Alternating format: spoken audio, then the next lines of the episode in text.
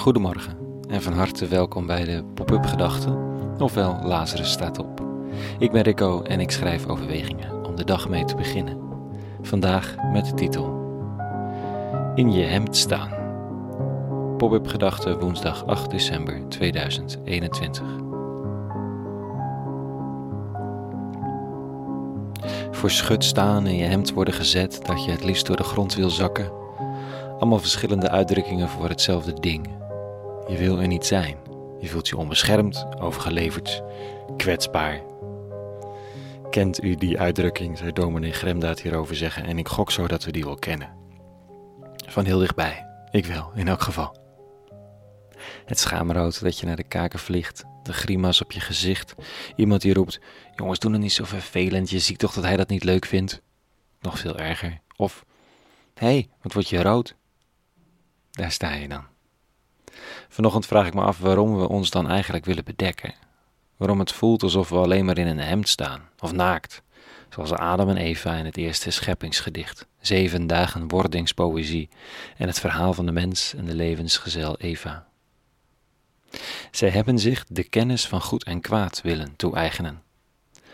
Dat is naar mijn indruk niet zomaar weten wat goed en kwaad is, maar het te zeggen hebben over goed en kwaad het intiem kennen van goed en kwaad, niet langer onder de regering van goed en kwaad, maar erboven verheven.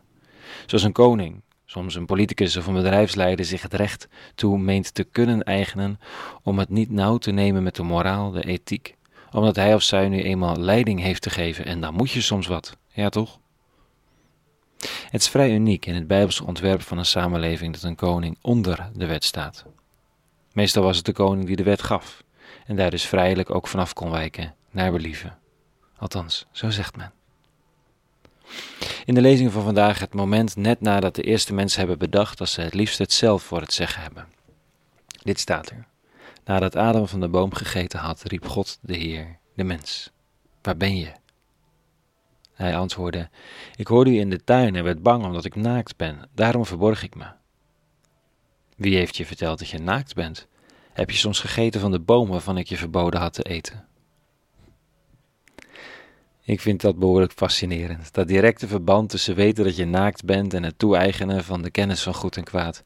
Ik weet niet of het me lukt om die betekenis helemaal hier aan die tekst te ontfutselen, maar er zit natuurlijk een verband met intimiteit en een relatie. Als de partner zich even niet meer wil laten aanraken door de ander, wegkrimpt onder de hand die de huid zoekt, dan is er iets grondig mis in het vertrouwen voor dat moment zou de formele kleding van de directeur en de politicus er ook nog mee te maken hebben. Dat je duidelijk maakt dat er een onderscheid is tussen jou en je ambt en de gewone mens. Het opwerpen van een barrière om wetgever te kunnen zijn. Degene die even bepaalt hoe het zit.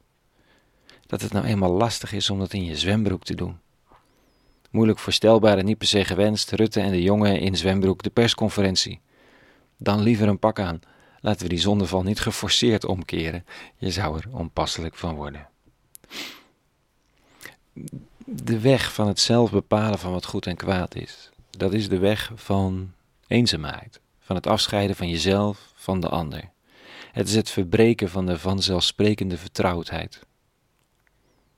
Overigens een overbekend proces uit onze puberteit. Het chagrijnige, stuurse, de dikke huid die moet voorkomen dat de ander je kwetsbare binnenkant ziet. Het weten dat je de ander daarmee pijn doet, maar je moet nu eenmaal je eigen leven gaan leiden op een gegeven moment. En de puberteit is daarvoor de overgangsfase.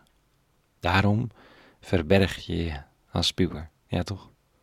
In de warse kleren, in je kamer, opgesloten in je telefoon of in een wolk van chagrijn. Onze wereld is misschien wel de omgekeerde van het naakte paradijs. Hier leren we mondjesmaat elkaar weer vertrouwen, de eenzaamheid loslaten, de barrières laten zakken. En dan daar met onze neus tegen de muur lopen, natuurlijk beschaamd staan in ons hemd. En dat je je dan het liefst weer verbergt. Tot een volgend moment je weer uit de schuilplaats lokt, omdat een stem zegt: Hé, hey, hé hey mens, waar ben je?